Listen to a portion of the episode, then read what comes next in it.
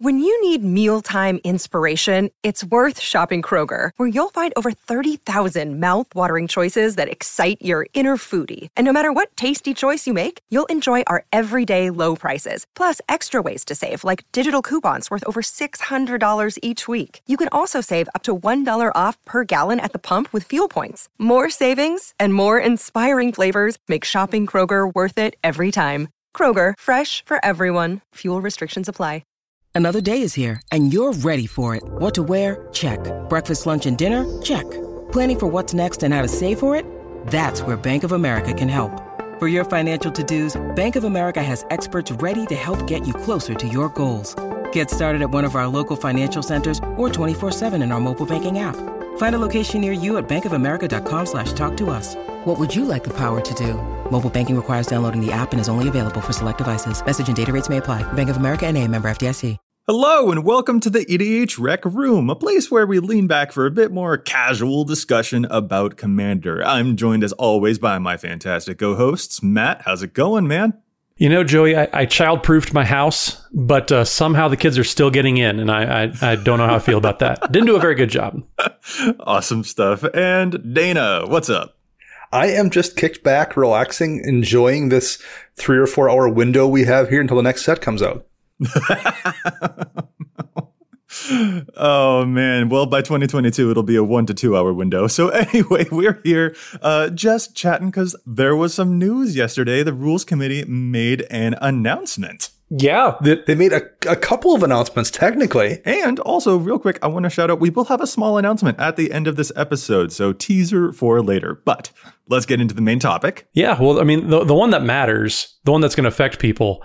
So Kristen, Emily, Boros aficionado. I mean, she makes all sorts of content. And uh, Elizabeth Rice, um, both were named to the uh, Commander Advisory Group, the CAG. That's the announcement that I cared about. They're both awesome voices for the community, both fun people, friends of the podcast. Yeah, they're on the CAG now, and that's uh, I think that's pretty swell news. That's really cool news. That's really, really great. Something else did happen, but like, congrats to Kristen. Congrats to Ellie of the Veil. We've been angeled out by Kristen and memnarked by Ellie. So this is uh, an awesome time. Yeah, fantastic. And they both uh, really deserved that as well. So I'm glad to see it. Okay, so there was also a banning announcement. Sayonara to Hullbreacher. Hullbreacher is banned, the 3 2 merfolk pirate that was preventing opponents from drawing cards and turning their loss into your treasure tokens girl, bye. Uh, it's gone. No longer will I wait in fear when someone says, I'm going to cast a whole Hullbreach and I'm waiting to see whether they add the er. it made it less than a year. And you know what? It shows up in 23,000 decks, like 18% of decks that have been built in the time since its release that can play it. 18% of them are playing it. And a ban has an impact on those 23,000 plus players who were running it, but but it has an impact on the opponents of those 23,000 players too, you know? And uh, we can just talk about how we feel about that. But um, as Matt may have already hinted at, some positive feelings here. We're gonna we're gonna pass the uh, the feeling stick to Matt, and he can. It's now his turn to share to the group.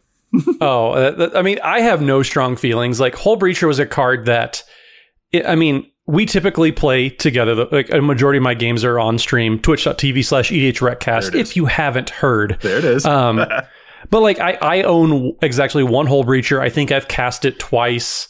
Just it, it, it never fit the type of games that I like going for. Like we never played it in any of our decks. Like I don't have a bunch of experience with it. Like I can see it and and see that it's an, an unhealthy card because of the direct parallels to Leovold.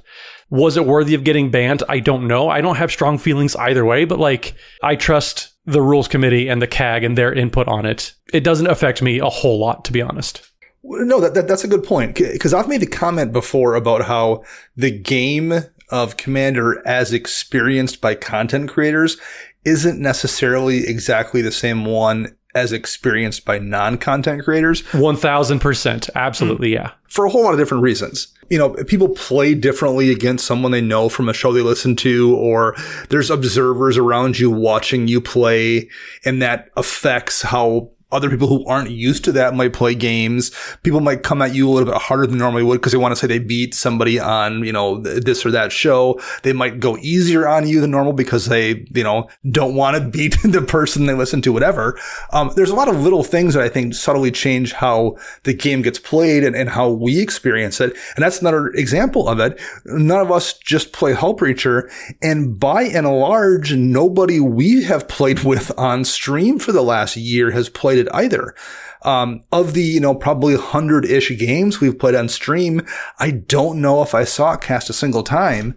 Whereas since I've been back playing in my LGS, um, now that I've got my vac- vaccine the last, you know, six or eight weeks, I've seen it a couple times. So I, I, I do think that that's a good point the experience we have doesn't necessarily match up with the experience people that don't make content have with some cards out there because I think for yeah. whatever reason, a lot of content creators just mm-hmm. don't run that card. Well, and, and I think too, the ban list really isn't for us three. Yeah. For example, yes, like sure. we, we, we, like we've had enough rule zero conversations, whether on camera, off camera, whatever, that we, we all have a pretty good understanding of like what we're looking for. Um, we talk with the folks that we have on the stream, all that. Like, we all know what to expect with the games, but like the ban list isn't for us, like the people that are invested like we are. The ban list is for, you know, Timmy and Johnny going to their first Magic Fest, their first Commander Fest, whatever next year, and they sit down with complete strangers who they've never had a conversation with. The the ban list is for those people to help kind of get a, a good understanding and cultivate uh, an expectation of what their first experience is going to be like. That's what the ban list is for. It's for the people who have never played games together before. So we don't really need the ban list. Like, like we've pointed out, the banning is not going to affect us all that much, but it's banned for the people that it will affect. I a great example of this is that um, I was really excited when Tergrid came out, which has a similar ability when you do wheelie stuff. Um, and Matt made it very clear that Tergrid is just not the type of game that he's going to enjoy. So immediately I was just like, yeah, you know what? I don't need to play that. I got other folks that I can play against. That's cool. But like Tergrid don't, yeah, like it's just a, a point of that. Like, yeah, the the baseline of uh, guiding a dynamic between strangers who sit down for a game together is I, I, feel like this is a good addition to that guide is how i feel and actually matt there was a moment in one of our episodes recently um, when we were talking about cards we don't really play you mentioned that you had uh, Hullbreacher in exactly one deck where you're not even playing with wheels because you don't want to exploit the things that make that card good. But man the whole time that you were saying that during that episode in the back of my mind i was like i don't care screw that card because that's just sort of how i feel about it. And so like i'm i am not sorry to see the back of it. And basically i think that's probably going to be the general tenor of what we're hearing from folks who are responding to the banning. Um, the tone that we've seen mostly online has been folks being like, okay, not the, don't let the door hit you on the way out. That's kind of been the yeah. good riddance has like been an overwhelming response here. And I'm just going to add my voice uh, to, to that pile because that's, that's how I feel. Like, bye, Felicia. I'm not sorry to see the back of that thing. Well, and, and to, to reiterate what Dana said, like I know my experience is not comprehensive. It is not indicative of like the the greater experience at large. Like I'm sure there are playgroups where this card was absolutely a problem. Um, if it weren't, then I don't think it would have been banned. So yeah, it, I I know it's a silly, insane card, and like like you said, Joey, like I built around that card because I didn't want to exploit it. I didn't feel good about that. Um, it's a powerful card. It's a cool card. Um, but I, yeah, it, it, does zero things that like I enjoy doing. Right. Like, like my metric is I also play commander against my family. And I'm like, is this a card that I'm going to play against my family? The answer is no, because I want them to have fun. And I don't think that that card would be conducive to that.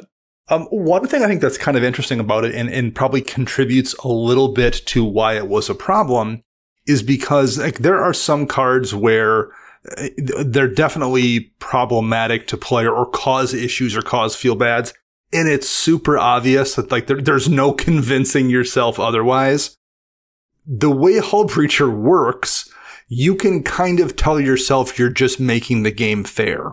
I'm just running this to keep that person from doing something. And I'm sure that actually happens. Like I'm sure there are people that run it just because they have a friend who draws a lot of cards or plays a lot of wheels and they want to have a way to answer that. That absolutely is a thing that occurs. But I, I would wager there's also plenty of situations where somebody runs it and it does cause game state issues, but they either aren't aware because they think they're using it defensively or they've convinced themselves they're using it defensively. So I, I think it's one of those cards that like lets you kind of mislead yourself a little bit about the impact it's having on the game you're actually in. Right. It still has collateral damage associated yeah. with it. Even if it does keep stuff in check, the collateral damage is like that's that's a problem. And I don't like that collateral damage. I thought it was too big. Yeah, it, it might be keeping one person in check, but it also keeps the other two people on that four person pod from catching back up, maybe. So yeah, you're right. Like it, it does more than just stop the one person that you might be playing it at the time to to stop. There's there's a lot going on with the card. And the rules committee also has, you know, stated like there are sort of signpost bannings about this, but there is a dynamic that's different between Hullbreacher and Narset Parter of Veils, which has a draw restriction, but is also like attackable with your very own commander right there from the command zone, and a dynamic that's different than Notion Thief, which has an additional color stapled on. And, you know, there, there, there are different dynamics, but like they're keeping their eyes on those. And uh, honestly, the entire thing is just kind of funny to me because remember when Commander Legends released and everyone said that Opposition Agent and Jeweled Lotus were the problems? like, I get that they've got aspects that aren't crazy to them, but comparatively, I feel like Hullbreacher is uh, the much bigger sin. Uh, well, th- those people also said Doom Whisperer needed to right. be banned before it was legal. So, like, I don't, I don't know. Like I, I like that the the rules committee lets people play with cards to actually experience them because yeah, we've seen sure. time and time again. Uh, the, just because a card looks powerful doesn't always mean it's executed in that way. Like power isn't the only metric that's used for banning something. It would be a game of whack-a-mole if they were to try and ban for power. Hullbreacher just is kind of a fun vacuum. It turns the fun into a zero-sum game, and it also happens to be powerful. But that negative impression is so much the bigger issue. And, and to get kind of uh, theoretical about it, I guess here, the the thing that I keep wondering is Leovold was obviously a problem very quickly, and they knew why Leovold was a problem. Like the, yes. the, the abusive things that happened with Leovold became obvious very quickly, even if it was perhaps somehow missed in development. Um, that problem reared its head very fast and it got banned. And they've made two more of them.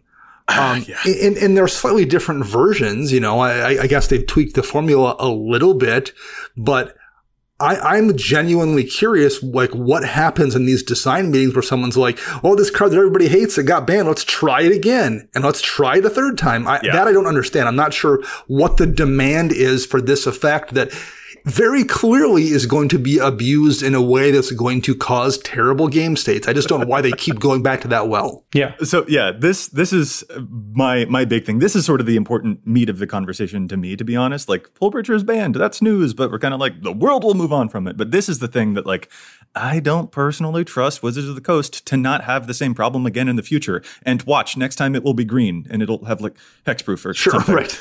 but like Hullbreacher stuff occurs when design is too focused on limited gameplay environments because the Commander Legends draft environment had the Monarch in it. Like that's what Leovold was there in Conspiracy doing. It messed with the Monarchy during Conspiracy drafts. Hullbreacher was after that same mission. You mess with the Monarch, which isn't a huge issue in the context of that limited environment, but that slim focus doesn't factor in how the card functions in the greater context of EDH, where shutting down draws and at instant speed is just as boring as watching paint dry. Like, well, and I. I think they've learned their lesson from that too. That I, I since conspiracy came out with with Leovold and in interviews post Commander Legends, like Gavin Verhey said, "Oh yeah, like we we're gonna stop doing things like this. Like we pushed it too much." So I think they're they're finally getting those lessons down. Um, I think it's just taking a while, just in the design process, the cycle, for us to actually see those lessons being being executed. I, I really hope so. It's just like, you know, Hogaak and Modern was an issue of the numbers being tuned to the wrong dials, but the idea itself was really cool, and that card could have been fixed with tweaks to its base stats. Hullbreacher at its core is just a fundamentally misguided concept, in my opinion, even when you would tweak its stats. Like, it's a far cry from a card like Crafty Cutpurse, which at least had the dignity to only steal opponent stuff for the one turn that it entered the battlefield, you know? Yeah, well, and, and, I think it's also worth noting that a lot of people just say like, well, Sheldon Menery, who he's kind of the, the chairman of the rules committee, he just hates playing these types of cards. He he hates this X Y Z. But like Sheldon tweeted out today, uh, the day of the announcement, like, no, like I would totally play Leovold every day at my LGS if I could, if it were legal. Um, but I also know that the health of the f- format takes precedence over my personal satisfaction. So like Sheldon's banned cards he likes playing. Like I love Sylvan Primordial uh, I don't think it should be unbanned ever. and so, like, yeah, like as much as you enjoy the thing, like you can still recognize like it's not good for the game. Right. and and that's something that like I really appreciate Sheldon coming out and and several of the CAG members like they're kind of saying like yeah it probably wasn't great for the format I didn't mind it but I'm not going to be sad it's gone like it's nice that we're getting a lot of communication from the rules committee uh, the CAG etc. Yeah, the the the RC and the CAG, especially in every comment I saw, even the couple of folks who thought they were they they were not in favor of the banning were still like, but I get it. like, right. like no one no one seemed confused why this card got banned. It was very clear. Like, yeah, I didn't think it was that big of a problem, but I totally understand. So so here's a cheeky question for you guys. If Hullbreacher had been a white card, which like you know spirit of the labyrinth and several other white cards have established that hullbreacher's ability is usually a lot more at home in white but you know WotC does color pie things as they do but if hullbreacher had been a white card do you think it would have been banned um i i, I don't think so um yeah. and, i think we've seen that the rc is willing to let powerful cards go if they're if they don't show up very much. I think if um, and this is an extreme example, but like I think if Tabernacle at Pendrell Vale was a five dollar card, it would be banned. Mm. But because it's a $5,000 card, and that, that, might be literally correct, um, it, it, doesn't show up anywhere. It doesn't ever get played so it, isn't banned because it, it's functionally irrelevant to causing problems to game states. I think to a degree that would be true of Hullbreacher if it was white, because the problems with Hullbreacher are almost exclusively with wheel decks, and you would eliminate it from any of the Grixis wheel, Grixis wheel stuff, any of the um, it wheel stuff. So it would be the kind of thing that you know, okay, in a four or five color wheel deck, I guess it would be an issue, but I just think it would show up in the most problematic ways way less frequently. Yeah, I think I agree. I taking the effect and putting it out of or taking it out of the command zone like it was with Leovold. I, I think if you're going to find a way to abuse those types of cards, you're going to do it no matter what. Um, whether it's you shift away from Grixis and you play four color, you play a partner deck instead. Right. There's Jeskai wheel decks. Yeah. Sure. Yeah. Yeah, like they're they're definitely like there were going to be decks that were going to be built to abuse it, no matter what the color was. Um, so I don't I don't know if it would have been banned if it were white or not. But again, like I, I am torn on the banning, but I also am, I'm not going to fight it all. I, I, think you then eliminate those accidental problems where like, hey, I'm playing Merfolk and I'm also running, you know, some random wheel because I, I want to refill my hand and I happen to have two in my hand at the same time and I'm going to host the entire table. Um, I think it, it, would by and large eliminate those kind of things. I think so. You're looking at mm-hmm. then people that are intentionally doing it and that becomes a much easier thing to dodge usually than people who are accidentally causing issues with games because they happen to have, you know, a bunch of wheels and Hullbreacher. Yeah. I mean, I think those accidental discoveries of powerful interactions like that, like, I think that's kind of what makes Commander. Like, if it only happens once every 50 games, I, that that's very different than happening like than that being the goal of the deck. Yeah, for sure. Like I've I've accidentally discovered a, a near infinite synergy I mean, probably with every single deck that I've built at some point, and whether I kept it in or not um, was another story. But like, I, I think that's kind of what makes Commander Commander because you do get to stumble upon those types of interactions.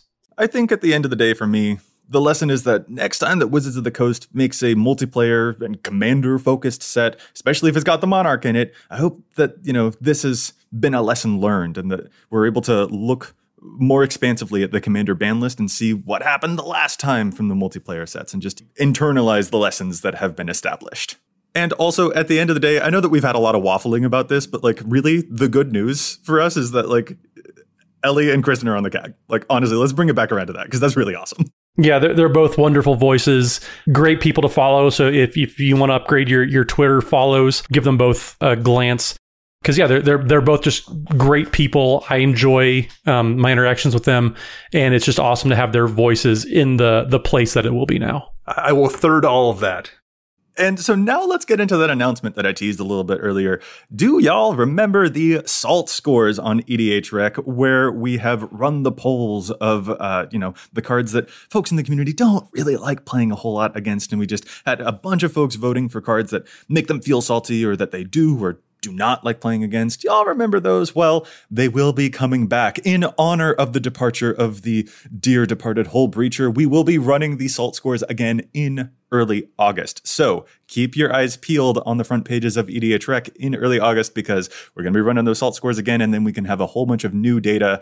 And I am willing to bet so much money that if Hullbreacher had not been banned and we ran those salt polls, that it would be like a 4.0 on that salt scale by the time that got around to finishing the voting. Yes, it absolutely would would have been one of the higher ranking cards, 100%.